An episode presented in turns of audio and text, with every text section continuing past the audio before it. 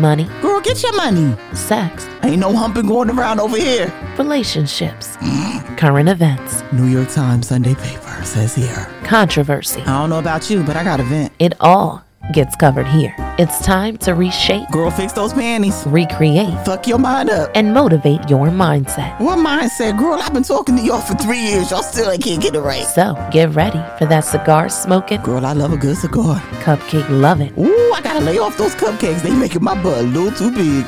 coffee drinking shopaholic. The coffee is staining my teeth, and I got more clothes than the law should allow. Your sis and mine, MJ.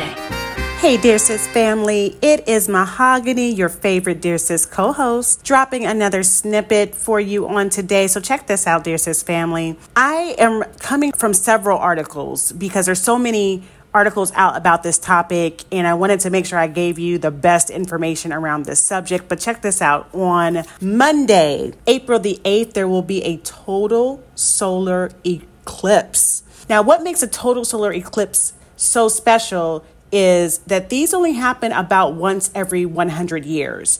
Regular solar eclipse happen often, about two to four times a year, but a total solar eclipse happens about once every 100 years. So, what that means for you and me is that we probably won't see it again. I would also recommend if you have children, check to see if they have school on April the 8th. The reason why I say that, I live in Ohio, specifically in, in the capital city, Columbus, and uh, the majority of our schools are closed on this day so that the kids can watch the total eclipse. And they're saying that it will be too dark for them to be in school that day. It's going to happen probably around noon, or we'll experience it around noon that day. Some schools are going to allow them to go in the morning and then release them a little bit early so that they can go home and experience it. And then there's just some schools that are completely out. So, anyways, the total eclipse will cross North America, passing over Mexico and Canada on April the 8th.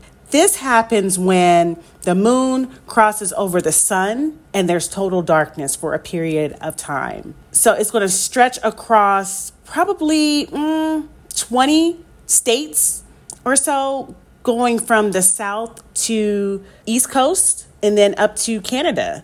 So everyone from let's say Texas, the southernmost part, Texas, all the way up through New York will experience this total eclipse. It's going to be really cool. I remember reading something about don't look directly into the eclipse, it can mess your eyes up. I don't know how true that is. I, I, guess I need to validate that for my own information and then to share it with my dear sis family because it can allegedly messed your eyes up. But I really want to take pictures. So we'll see. I'm sure that there will be professional pictures taken of it. It's a historic moment in our time. And I think that people are really excited about it, especially scientists and those who are into science are really looking forward to this once in a lifetime opportunity to see a total solar eclipse. Dear family, how do you feel about it? Are you excited? Are you indifferent? Let us know. Email us at dearsis.world. Blessings to you. Mahogany is out. Have a great day. You've been listening to the Dear Sis podcast.